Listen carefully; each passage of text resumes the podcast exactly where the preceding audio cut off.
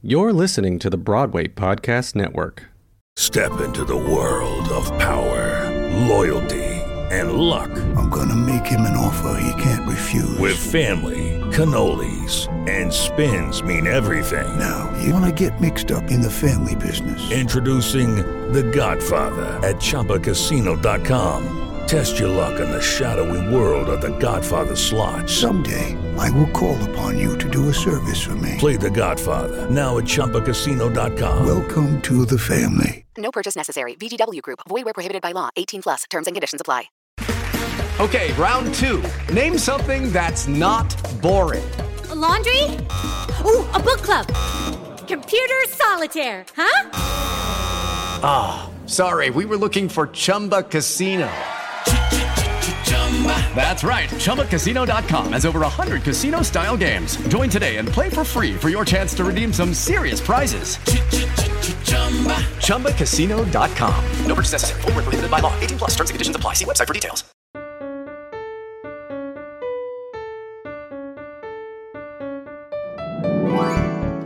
Hi. I'm Stephen. And I'm Brett. And we are the, Broadway, husbands. We are all American married couple making their living in the arts and pursuing a growing family.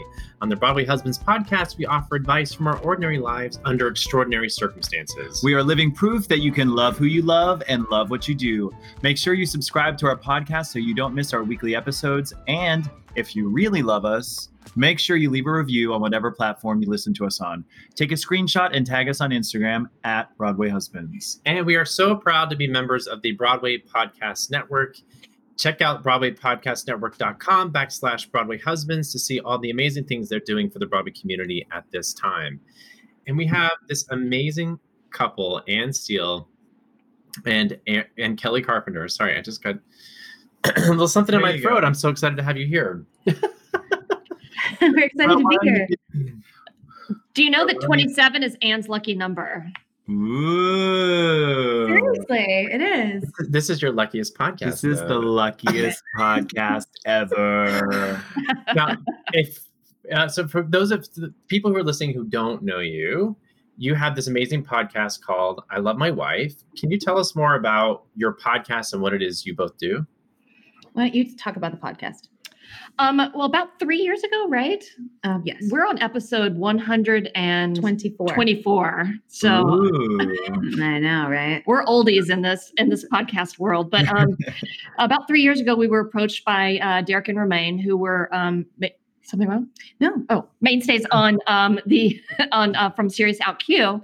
And when that sort of folded, they went and started this whole sort of podcast empire. And they asked if we would test do a, a, podcast and we both sort of laughed and thought it would be a silly crazy idea and we tragically did our first one but they seemed to like it and um and here we are three years later and it, our podcast uh, really covers sort of just what our lives are. And is about singing and music and mine is about travel.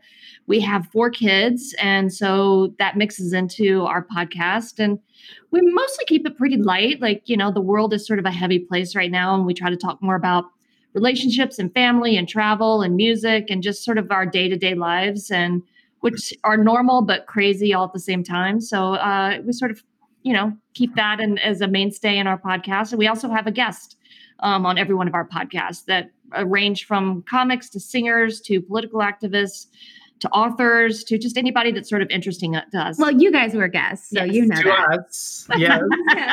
yes, we were. Oh, yes. Yeah, and we shared we shared on your podcast that we learned about your podcast through my friend Becky. Shout out to Becky. Yeah, hey, and, Becky. And um, and really, you know, it was an inspiration for us to start ours. So you really have been um, an inspiration for us. So thank you for that. Yay! And as individuals, I'm um, I'm a travel advisor with Zel Travel, and I also am the co-founder of R Family Vacations, which does LGBT vacations for um, uh, for families or people that just want to bring their extended families. Right. The thing that I love about our family, just just put out there, is you don't have to be. Um, it could start with one gay couple and their kids or no kids and then they bring their parents and then they bring their sister who's straight and her husband and their kids and it turns into this extended family. So it's not you know it's not all gay people that travel with them. That's what i love about it. It's uh, uh what the world really looks like. It's, you know, a mix of all different types of people and um, but everybody's safe and everybody's uh, inclusive and everybody is supportive and loving and and that's why uh, you know our family uh, has always been, you know, one of my favorite. Even before we were a couple, um, I I worked on her trips as a singer, and so I've always loved it. And but for me, I am a singer songwriter, and I um, have been touring for the last ten years with my different uh, my i have three albums that came out and i've been doing that for three years i'm not doing that currently obviously because can't but i'm desperately looking forward to doing that again. And like i uh, as you guys know i was doing couch concerts at home for about 10 weeks. So that was uh, feeding a little bit of my soul as far as performing uh, but also we were able to raise a lot of money to send meals to essential workers and healthcare workers and um, and also raise money for city harvest uh, which we really believe in so much as a family we volunteer a lot for them so that's that's who we are and what we've been doing right now so you you know you haven't been busy it sounds like you've just been kind of sitting around and you know just What's so funny. Anne was saying that she was like, everybody else is binge watching TV shows, and why am I not able to binge watch TV shows? And I was like, well, you've been busy. Yeah. Not only not Yeah. only would you do the concerts, but she was also calling in all the food orders, coordinating, you know, all of that happening. And I always make the joke that Anne never talks on the telephone. never Like if Anne, if your phone is ringing and it's Anne on their phone, you answer because it's an emergency. Like she hates to talk on the telephone. But I've never seen her talk on the telephone more than during this uh, COVID lockdown. So yeah Nice. it's a new, it's something new i'm trying guys the phone is like this new thing. i mean Yeah. i don't know don't we all just text everything i don't know sort of yeah Yeah. well let's let's go back to how did you guys first meet and how did you first spot one another i'm gonna let you talk oh. i know right this is not normal she's going to interrupt she's a better storyteller than I am. But um, so I originally met Anne. She was hired to work on my second R Family Charter um, through the musical director that had been booking the talent for our, for our trips. And um, Seth Seth Rudetsky. I'm sure you, you know. name drop Um, and um, so she was performing on all of our trips, but now I was running a charter with 4,000 people on it. So, you know, I would walk by and I was like, you know, peek my head into the theater and I'd be like, wow, she's great and she's beautiful and just keep going. And that, you know, really, the truth is, is nobody, Ew. nobody knew that Anne was gay. So like, it was like, it was just Anne Steele performing on stage. people knew No, nobody knew. you didn't know I didn't know. people knew um, but we we actually when she finally did um, sort of come out to everybody, we we nicknamed her Lesbian. Anne, slash tan Ann. They used to call Tan me tan Ann. Um, Very tan. so um, so she worked on all of our all of our uh, trips since then, and that's Since been 2015. and um, no, since 2005. 2005. Yes. Ooh, wow. we're aging ourselves. You guys. Ew. but we never spent any time together. We were both in other relationships. And finally, um, back in 2010, hmm I did my very first group trip to Hawaii. And by a group, it was 200 people versus 4,000 people. So I had more time. And we hired Anne to sing on that trip. And um, we went to Hawaii together. And Greg, my business partner, Wait, we were both single. we're Can both say that? single, Okay. actually. Yeah.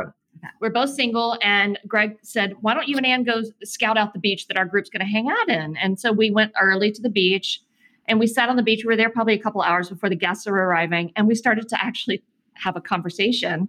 And she was funny and she was smart and all the things that are way more important to me than, I mean, look, she's beautiful and talented. That's amazing. But smart and funny were way up there on the uh, on the list for me. And we just started talking, and all of a sudden, like there was some chemistry there, and I was like, oh my gosh, and I, I've known her for so long, but never had taken the time to have those conversations that actually sparked the chemistry. And so um, we dated for a while after that. Um, never. I, I think neither of us were ready to commit for a while. Um, what, Right. what would you say? Like, Well, she had four kids, you know, and it's I a was big decision. so as a parent, you want to be sure that that something's real before you go any further, you know. So we kind of just dated from like, you know, uh, like March until I would say like around August or September. Finally, we were like, yeah, okay. So then I was like, you know, I the, the kids are the other thing is the kids already knew Anne because she worked on the ships. Yeah. So they they already adored her and you know going through a, a, a divorce you don't want to break your kids' hearts twice. And I, I was like, I just want to be sure that you're going to be the one that we're going to go on this path with. And um, it was so funny when I told the kids, they were like, yeah. And so Vivi runs upstairs. She was seven. She was seven. Yeah. Yeah. She's 17 now. But um, she ran upstairs and took all of my clothes and scooted them all to one side of the closet. And she was like, Anne's clothes are going to go here. No, and I was like, said, "She- we need room for Annie's clothes. Annie's She clothes. called me Annie. We need room for Annie's clothes. And I was like, We got Annie. I'm like, girl, slow down. I was like, she's not moving to the suburbs yet, honey. That's going to take another level of convincing. I'm like, I'm still a New York City girl. Back off. so yeah, it took a while. So it was an instant family for for Anne, and it it. Uh, one of my friends said to me, you know, when you decide to go to that to be in a relationship again, it has to bring be somebody that brings more joy to your house with your children than you already have, and and and did that and still does that. So you know, That's so you know- beautiful. The funniest thing is, I, I have to be honest with you. My mom would say this to this day. When I was a little kid, I would always be like, I'm not having kids. I'm not doing that. That's no, not for me. I was just going to go to New York and be a star, you know? And uh, I was like, I don't have time for kids. It's not my thing. And uh, I always said that my whole life. But as soon as we started dating and I, you know, I already knew the kids, but when I fell in love with Kelli, it was falling in love with the whole family, honestly. And it i never had a single moment of pause about joining a family like that.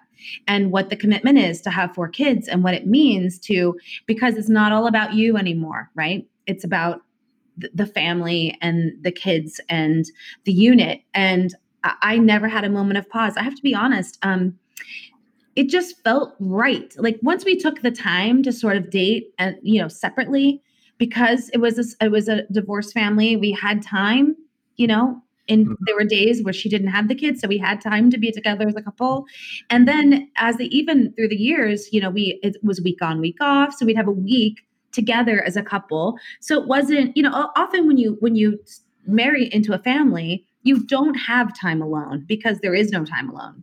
But hmm. we had the we did have that. The things that, that were the scariest for her in a divorce is you don't have your kids all the time which is frightening because you that's all you have you know that's your life. But suddenly when you're starting a new relationship it's kind of a gift. And we did have that time. Yes. and and i i cannot imagine my life without these kids each one of them is so different and so unique and Vivi and Blake were still so little when we started dating, like seven and 10. And um, the, the other kids were teens already. Um, well, Chelsea was like 12.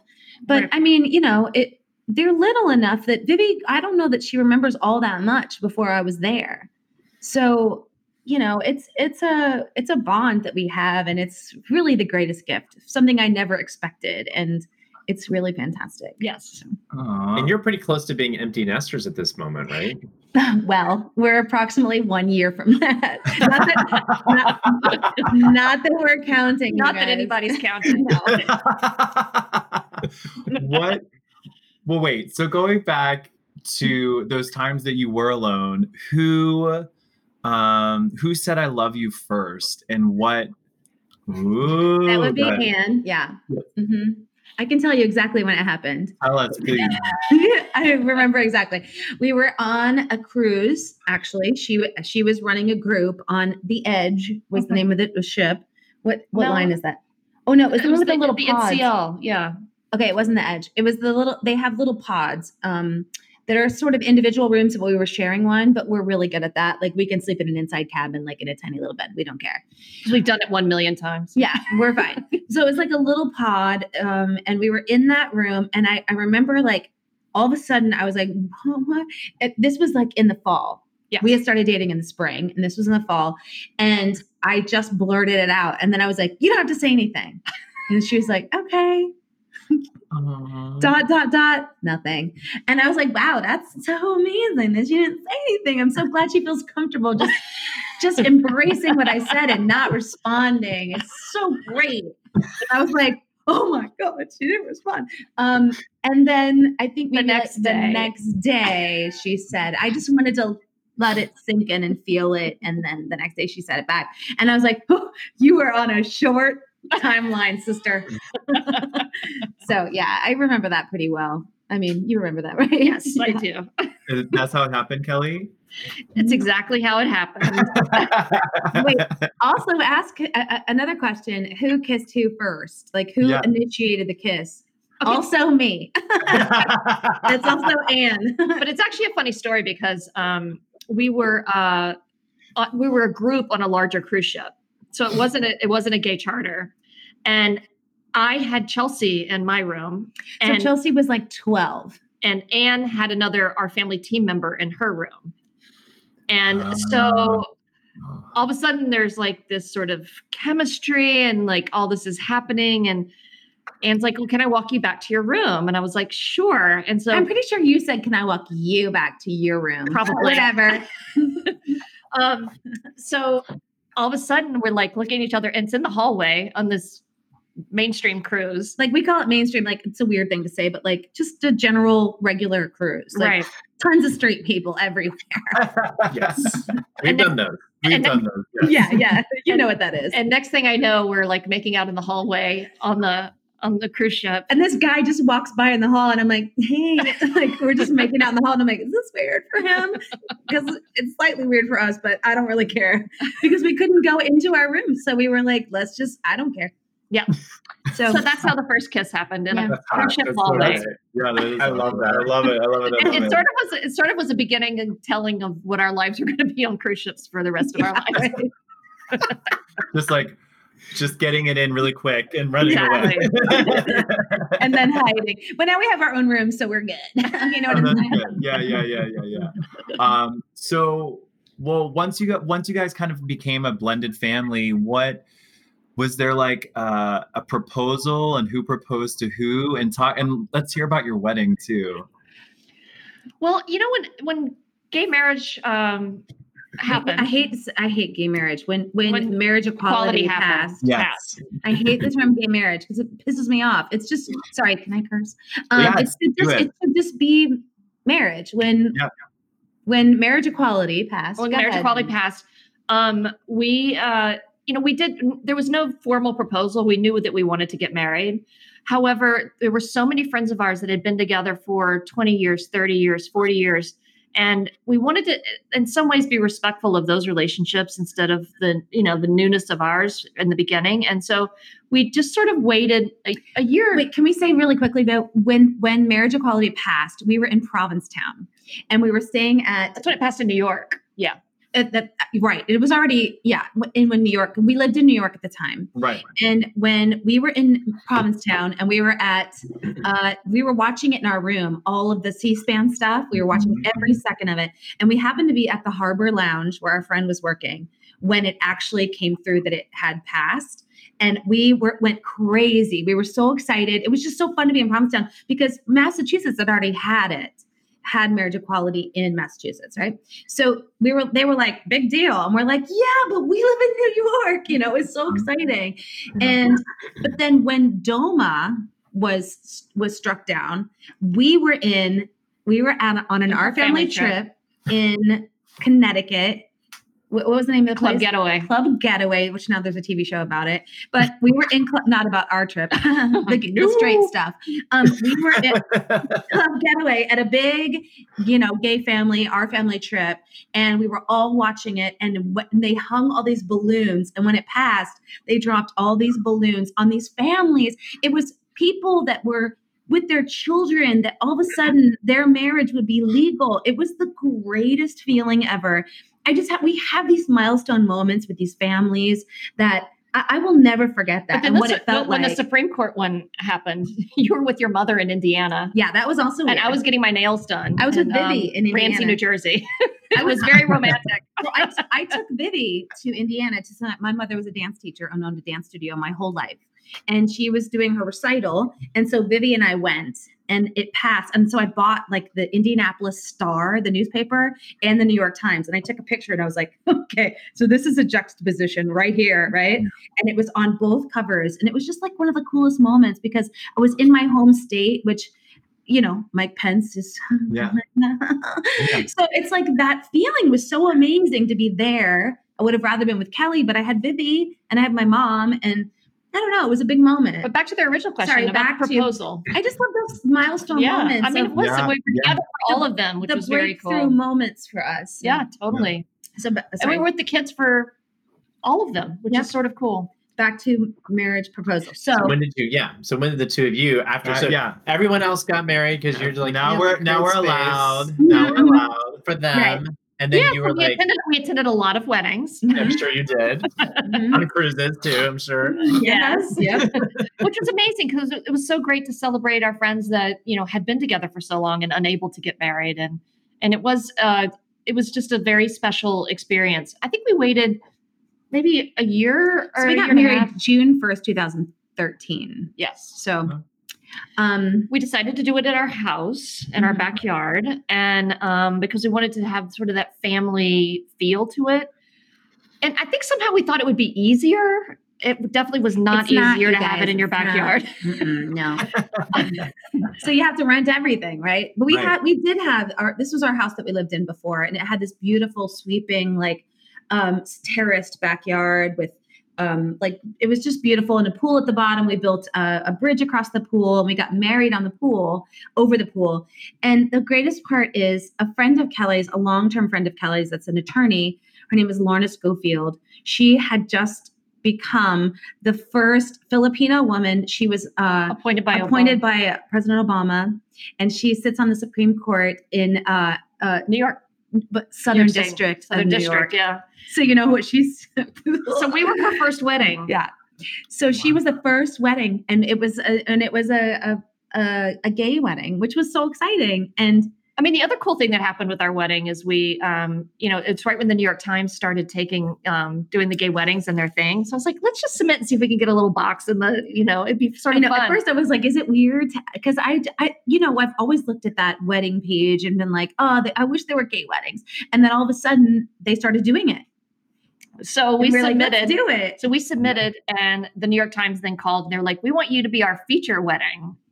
And so we we had an entire a full page in the New York Times of our wedding. They sent it. They, we did it like a three-hour interview with, and then they they sent a photographer to our wedding, and I mean, it wasn't a great. It was one of my least favorite articles about. Anything, yeah, I mean, they, they focused on it a was lot fine. of They focused, but they focused too much on like some negative stuff that happened with my family that actually has resolved itself to be my my parents are amazing and they're amazing negative stuff that when you were first coming I was out. first coming out, and that's and they didn't. They focused on that and then Uh-huh. didn't resolve it at the end. So it looked like my parents were still. It, it really hurt my parents' feelings, and so I would say it was the most positive article. Although I feel like it was a positive thing to show a gay wedding and and that light in a lot of Mm-hmm. ways for for people. But like a full page in the New York Times. It was it, when it, they never even used to put gay weddings on the Mhm. on the page. So Mhm. we did feel good about that. Um, but yeah, it wasn't great the way they painted your parents. And right, You know what's so interesting? I mean, because you're you know we're all kind of in, in media, but like we recently got asked about doing a reality show or something. Remember that? Yeah. And it was a similar thing where they interviewed us for this reality show. Not that we're like looking to be reality TV people. It was just like eh, They asked We'll us do the like, yeah, interview. we'll interview. yeah. whatever. And they literally were like, "So tell us about your, you know, your marriage. Like, we're happy, we're healthy, we have these great things." Da, da, da. And they're like, "Is there anyone in your life that doesn't accept you?" I'm like, no. What, uh, what about was there your a mom? time where they didn't? Would your mom maybe like? And they were just trying to like Yeah, create these create it. villains. Yeah. And um, it's just so interesting. We, we were like, "Sorry, we're, if that's what you're looking for, if that's We're the story, gonna do like we don't have that story for you. I'm sorry." yeah, yeah. I mean, I just But- feel like there's there's no. And if you're going to bring up a challenge, which is fine to bring up the fact that I did have a lot, my pa- my family's very religious. I had a long path with my family, but at least have closure that shows the the healing and the path that you know of who they are now, and not just leave it thinking that they're monsters. It just Yeah. wasn't fair. Yeah, and the, I think they didn't complete the story. And the truth is, they didn't even ask about it in the interview. They Googled it and found the information from the past and they included it in the art in the article and you don't get you don't get like a to review with the New York Times. Yeah. so That's so just- gross. yeah, it wasn't great. But um we did we we did feel like it was amazing to have like a huge, you know. And we just had, had our seventh um, wedding anniversary on June 1st. Yeah, two days ago. Congratulations. Congratulations. Happy We had a we had a very exciting COVID date. We went to the we went to the drive-in movies. Yeah. That's fun. We keep saying we want to do that. I keep looking it up and kind of obsessively looking at it, and then we haven't done it yet. Can I tell you, we sang the music to Grease all the way there. We're like straight to the drive-in, like all the way there. We were Oh, so right, much. right, right, right. Yeah. Aw. It was Well, so- fun. We got like a pizza to go, and we drove there, and um, it was a it was a double feature, but the, it didn't. The double feature didn't. We're such nerds. Didn't start till like eight forty five. And the so first- The first movie is a, was a Disney movie, and the second movie was Call of the Wild. I really wanted to see Call of the Wild, but I, I you know we saw the Disney movie, and we were both bawling in the Disney Okay. movie. I was like, we must be so starved for like any sort of. Well, have you seen the movie Onward? It's a Disney movie. It's about the, So the, the, the the kids that want to meet their dad that passed away. It's like So so, at one So point we were both bawling, and I'm like, we are ridiculous. You know, wept like It's kids. so like, good. It was so good. ridiculous. We saw, Yeah. it- we saw before COVID in like the what is it called 4D? Oh yeah, What- like the it was in Times Square, and you sat in a chair, and it kind of like I was gonna say, moved do you around smell and stuff? Like what sprayed- yeah, happened? smelled and sprayed all of stuff. it. Oh my Spray God. thing, But, but, the, but the movie was amazing. Yeah. It is a good movie. Yeah, It's a fun night out, and it's you know a drive-in. I mean, like that's so vintage. I love it. you turn your radio station onto the right station, and it was fun. And you can, you can keep your windows up or in your air conditioning. You don't even have to have bugs in your car. My mom was like, "Don't forget to take bug spray because you're going to have to put that speaker on your window." I go, "Mom, it's 2020. We're not putting speakers on our windows." you know what I'm saying? With Lucky Land slots, you can get lucky just about anywhere. Dearly beloved, we are gathered here today to. Has anyone seen the bride and groom? Sorry, sorry, we're here. We were getting lucky in the limo and we lost track of time. No, Lucky Land Casino, with cash prizes that add up quicker than a guest registry. In that case, I pronounce you lucky. Play for free at LuckyLandSlots.com. Daily bonuses are waiting. No purchase necessary. Void where prohibited by law. 18 plus. Terms and conditions apply. See website for details. With Lucky Land Slots, you can get lucky just about anywhere.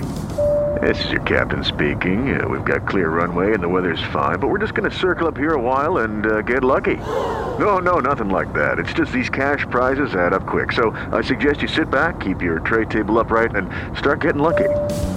Play for free at LuckyLandSlots.com. Are you feeling lucky? No purchase necessary. Void where prohibited by law. 18 plus terms and conditions apply. See website for details. Wait, so you talked about Seth Rudetsky and the R Family Cruises, and and I know you have a lot of ties in Broadway and theater.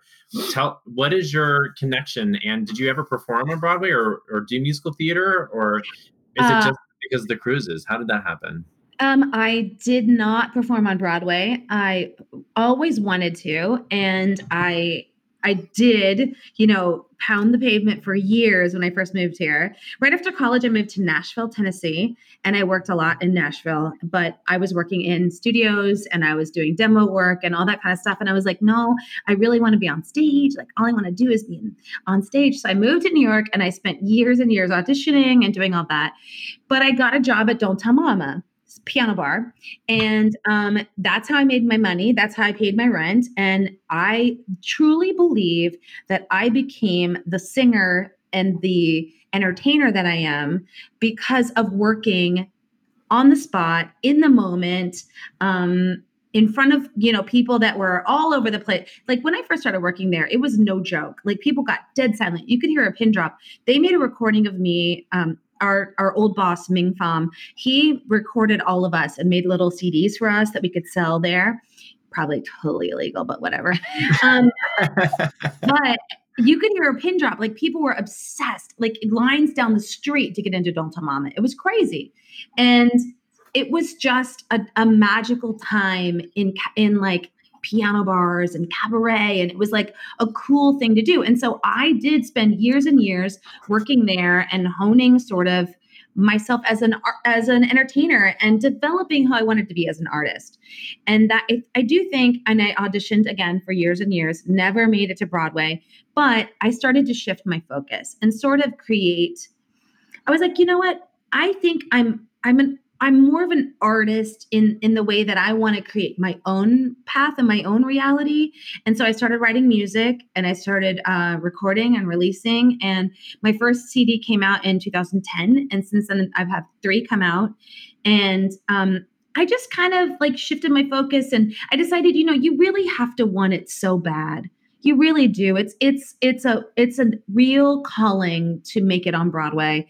And i don't think that i had that fire like i thought i did but i do have the fire to perform and entertain. And so to find my own way and direction i think that's something that's that's um that's been able to sustain me. And i have the most amazing supportive wife. So i have to tell you what happened. When i turned 40 right my 40th birthday so 40 yeah yeah my 40th birthday i got um a bunch of i was i was working in oh, right. at brandy's piano bar on the upper east side at Don't Tell Mama uh, where i'd always worked in on in midtown. And um i decided uh, we i got a gift to go to what was the name of that restaurant? Babbo was it Babbo? N- no that's not Some it. fancy uh, fancy fancy restaurant. They gave me like a $500 gift card and we it wasn't enough do you know what i'm saying? So because the wine is like $300 so we, and we sat at the bar and we had an amazing dinner and i started to cry because i was like I'm, i just turned 40 i am unhappy with what i'm doing. I've never fulfilled the ultimate goal that i wanted. I had made two one record at that point and but i i was very very or two records maybe i can't remember it's been six years guys I'm Also, 46. like vocally working at those bars is not right. your friend. it was getting hard and Yeah. you know so i said she said all right let's make a list and this is this is the most support i'm like this is what partnership is right she said let's make a list tell me the pros and the cons and what your goals are and let's talk about what that looks like and i said i don't want to audition anymore i'm done doing that i want to focus on um my music i want to i want to write i want to tour i want to play sh- shows everywhere i want to make a living as a s- i want to make a living as a singer but as myself you know Yeah. Mhm. and so she said, okay, so here's the deal. We made this big list, and she said, all right, let's commit to something. We're going to imagine that the first year we're going to lose money, but we're going to commit to it. The second year we're going to break even because she started a business before it. It's like starting a business. I'm the business, right? And then she said, and now the third year we'll be making money. Now we started, that was six years ago, and I've been touring ever since. I quit the piano bar uh, probably like a month later. Yep. Never went back, and we have. I've now released two CDs since then, um, and I- actively i mean until the virus hit actively touring Touring. and not and performing on a lot of ships and not just you know lgbt charters just regular ships and right. I got an agent for ship, Yeah. regular ships, and regular mainstream ships. whatever you call it, boring ships. and so I, it, but it took a commitment of a partner that said, "Okay, let's take the leap and let's do it." What also take somebody that you know I, I know nothing about the music world or the theater world but what i can do is i can i stalked other people that were sort of what i imagine would be in anne's caliber of launching a tour where, where they're performing and i i am relentless and annoying It's amazing. it's a, That's it's, either- good. it's in quality or a quality you hate when you work with me but um no, you love it. I knew that it. I knew that if I could just get her booked, that they would rebook her, you know, because she would deliver. So Yeah. I, I would get her booked at these venues, and of course, then she was asked back, and so then just became her regular annual Mhm. tour, and you know, adding dates, finding new venues like in London, and um, it's just you know, it's nice. It's nice to be somebody to be able to support, to negotiate things that artists I think don't want to negotiate like Yeah. money, and Yeah. I, I think it's it's hard to sell yourself and, and Uh-huh. negotiate money for yourself. Yeah. So Yeah. she's my the most amazing manager. Let's call it. lucky, lucky. That's Yeah. so nice. It's My beautiful. manager. But only if I could sing backup, it would save us some money. Oh. But she can't though, you guys. She can't. okay, the funniest thing is on our her last um concert, online concert.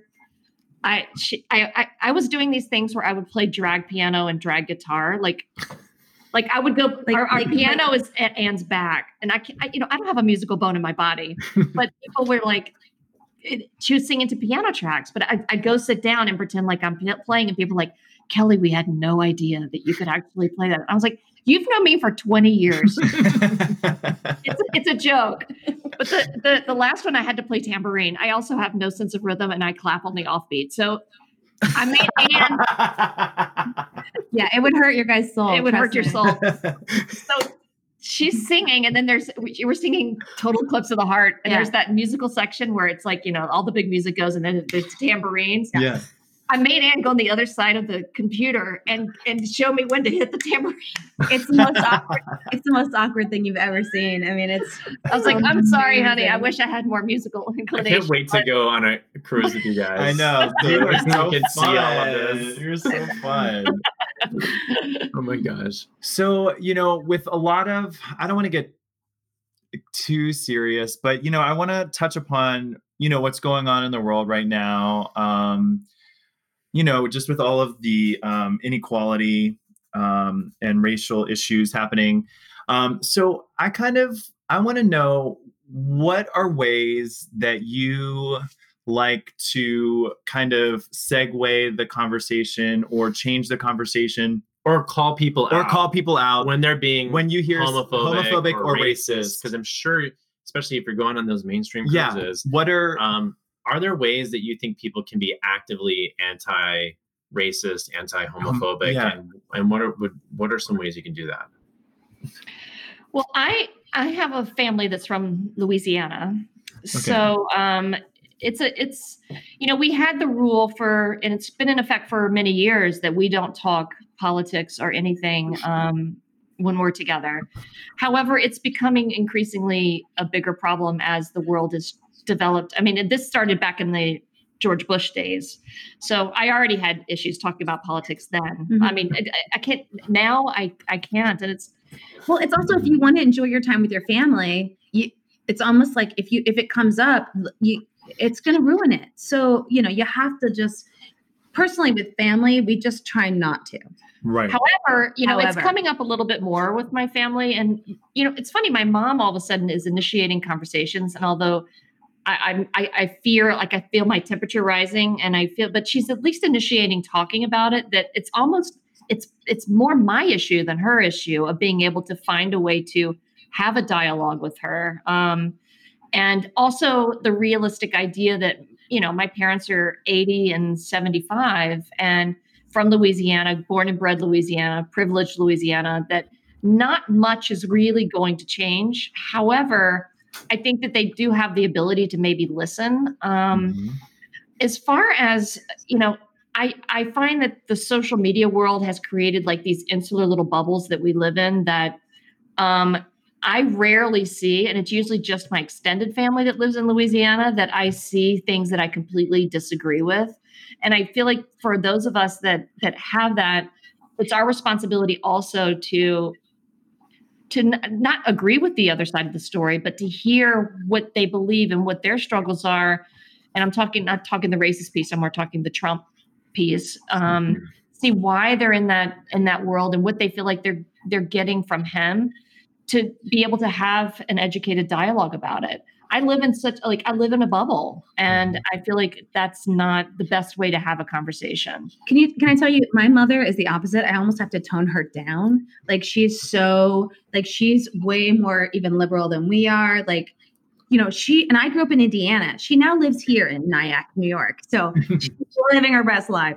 But but she is like sometimes I have to tone her down because I'm like, Mom, I can't talk about it all the time because she is obsessed with all of it. She's on it all. Like she, we just, our son just wrote and he wants to go to a protest, and we're very, you know, we're happy that he wants to go and and and be a part of. it. But but of course we're nervous, right? Because Mhm. uh, there's, you know, I mean, he's he's a, a Latino. a Latino um 20 year old man. And um so we're a little worried about him and and and also about anyone that's at a protest, you know. You never know how things could change and shift quickly. Although protests, I mean, you and I have been to so many that this isn't about protesting. The protesters are are are doing a great job. New York City, nobody does a protest better than New York City. I was like, we've done the Women's March, we've done the the- Tax the march. tax march. We've done so many marches in New York City, and they know how to do it and do it right It's- and peacefully. Uh, it's just upsetting, sort of what's happening right now. But I feel like the dialogues, the that- late night stuff that's the- happening. bringing up Blake, I feel like the dialogues that I feel like are more productive are with our kids because Mhm. it's a strange time to be a young person right now and that you're looking at all of this happening and how they're going to react and I, I think that it's up to us to guide them on you know Mhm. what path they don't have to believe exactly what you believe but you know what the right way to express their feelings are and you know i think that that's i i feel like that's where we can have be more productive than with you know my 80 year old parents But we know. also have a 24 year old 24 year old son that's a marine.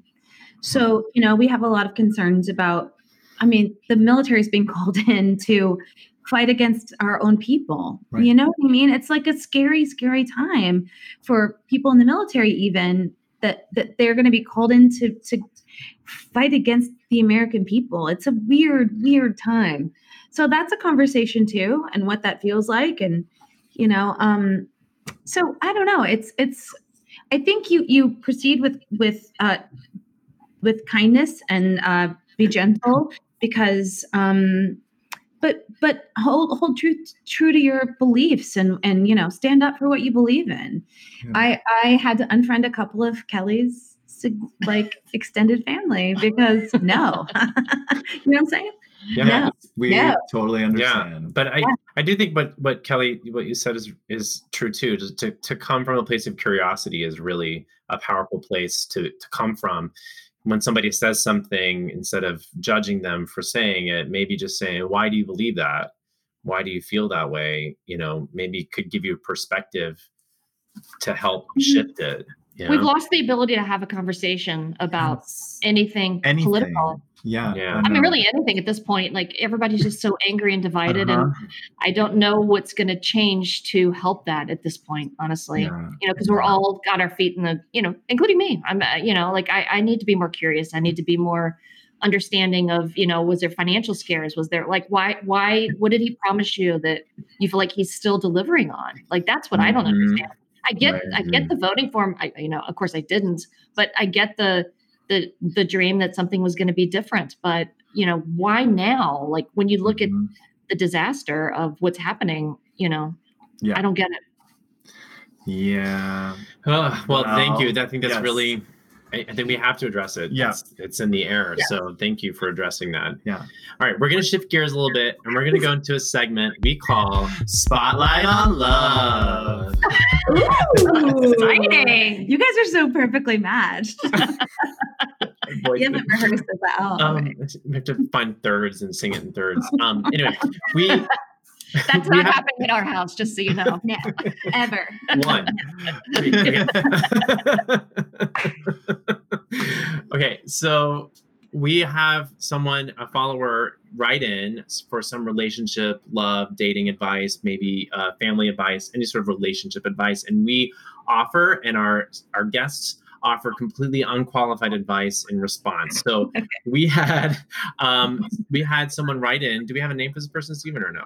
Um, well, I didn't put it in. Okay. It's yeah, so it's not Okay. We don't have to. So we Anonymous. usually try to Let's keep just it say anonymous, just in case it's it's dangerous. But this doesn't seem too. In case It's it's, not- edgy. Yeah, it's not too edgy. It's okay. Okay. So, He Steve- says, "Oh, I have a question.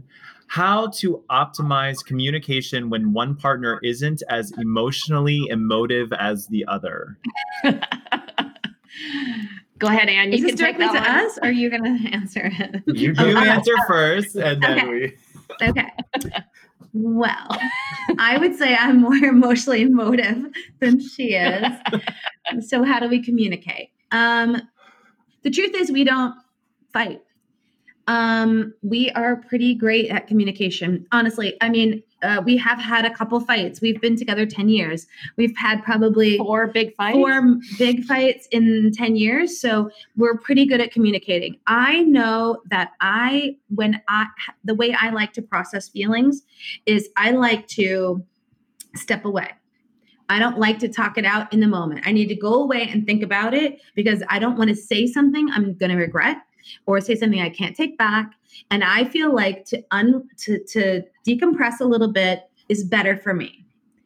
Now, Kelli, on the other hand, I feel the need to discuss in the moment because it feels intolerable to me not to address it. So I mm-hmm. think that, you know, it's funny because of those four fights, two or three of them were in the very beginning of our relationship.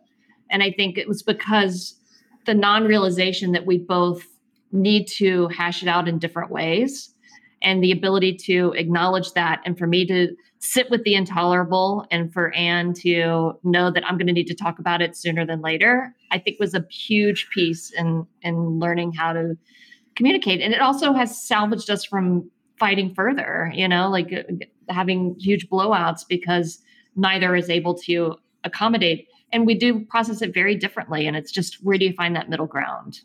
Mm-hmm. yeah, I think middle ground is the key. Yeah, Mm, that's good. that is good. Well, it's We never fight either. well, no, that's not We true. We never fight. That's not true. But it's interesting because I feel like Brett is more emotionally em- emotive, but he also has um, the trait of Kelli wanting to talk it out instantly. Whereas I'm less emotionally emotive, is how this person's putting it. Um, and I definitely like to kind of hold back. I do the same thing, like I hold back. Um, but I think, I think you know, like in any relationship, it's kind of like a learning. It's like a learning curve uh, on how we relate to one another. And I think in the beginning, Brett would want. I always joke about this now because one of the first times this wasn't a fight, but this is like the first time Brett wanted to talk to me, and he said we need to talk. And I said, "Oh God!" And so, in in the beginning, I was like, "Oh my God, he's gonna break up with me. This is over." Like, uh, so I was always like instantly like, "What? What did I do wrong? Oh God, it's all my fault." But you know, the first turning point or upset moment was like I kept getting into bed and like you know, not turning the lights off, you know, just kind of like just running, like, okay, good night. And he would have to like do everything. And he had this conversation with me. And he was like, you know, I need you to take initiative. And so now I always laugh because every time I hear the word initiative, I think of that. No matter where we are.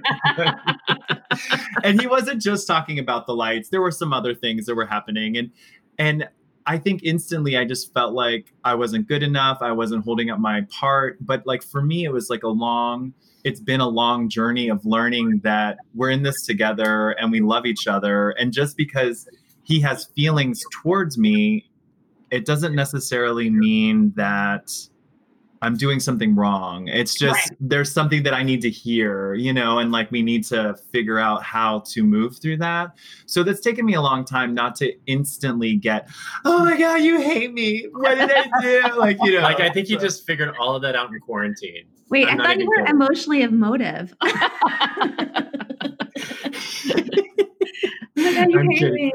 he he is uh you know I, it's interesting because i when we first started dating i had gone through therapy for years and to to deal with similar family issues that, that kelli has so i had learned a lot of those communication tools in therapy and i would just try to apply them in my relationship and usually those conversations would happen after a session with my yeah, therapist yeah. And like whenever he was like, "Oh, I had therapy today," I was like, "Oh no." Here we go. Perfect, right? well, I also think that like the longer you're in a relationship, you realize that this is where your forever place is going to be. So then you were like, oh, great, we got to figure out a way that when we are mad, how are we going to do it? And how are we going to do it that it's not the ending and it's just, you know, just mm-hmm. a bump. And there's also, I think, like there's there are little things that build up. I think um, talking about them in the moment is maybe better. Like I don't want to like if we have a, like a massive issue uh, and it blows up. I that's when I retreat a little bit and she comes forward and then it's like not good. But little moments like the sponge in the sink, for example. I hate to bring this up, but when I first uh, joined the family, everyone would leave the sponge in the sink. And the thing with the sponge in the sink is it gets gross. So it's smelly, and then no one wants to, t- and then you touch it, and then you have sponge hand. Do you know what I'm saying? So that is something that still to this day, when it happens, I'm like, sponge in the sink.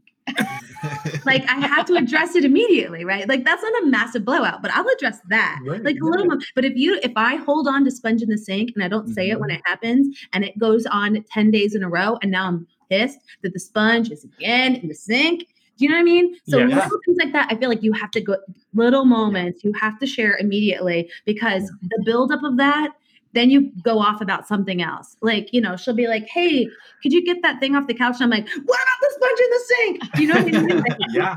and then And- it's bad. And you've got to release a single. It's your next hit. Sponge in the Sink. Sponge in the sink. it's like an angry rock anthem. I mean, I mean, I could, I could write it. Trust me, I've already written. it. She's written it in her head 800 times. But like the little things, you gotta let that stuff out quickly, Yeah. and, and don't Yeah. hold on to it because it's not worth it. Totally. Amen. Lesson, Amen. le- Yep. lesson learned: sponge in the sink. well, to our listeners, if you want relationship and dating advice from our completely unqualified selves, DM us on Instagram at Broadway Husbands or shoot us an email at BroadwayHusbands.com, and we just might choose your question in the next episode. Uh, all right, so we have to hu- send a huge thank you to our guest Anne and Kelli. Thank you for coming on our podcast. Thank you so much for being here. We are such Having us. such fans. Yeah. We cannot wait to get to see you in person. Yes. And maybe on a cruise. Yes, yes, please. Yes. I want to sing with you. It's karaoke night. I, Oh, I can't wait. can't wait. Now it's duet time on stage. Yes. Yes. I'm down. I'm down. Okay. And to, and to everyone listening, don't forget to love who you love. And love what you do.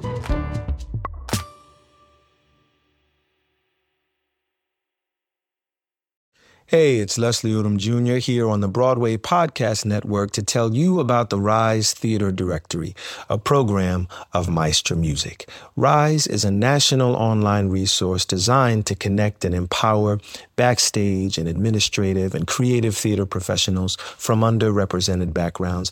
If you work or aspire to work in the theater community, this can help you find your next project. And if you hire theater professionals, search the Rise Theater Directory to find your next team. Create your profile now and get more information by visiting risetheater.org. That's theater with an R E R I S E T H E A T R E dot org because only together we rise.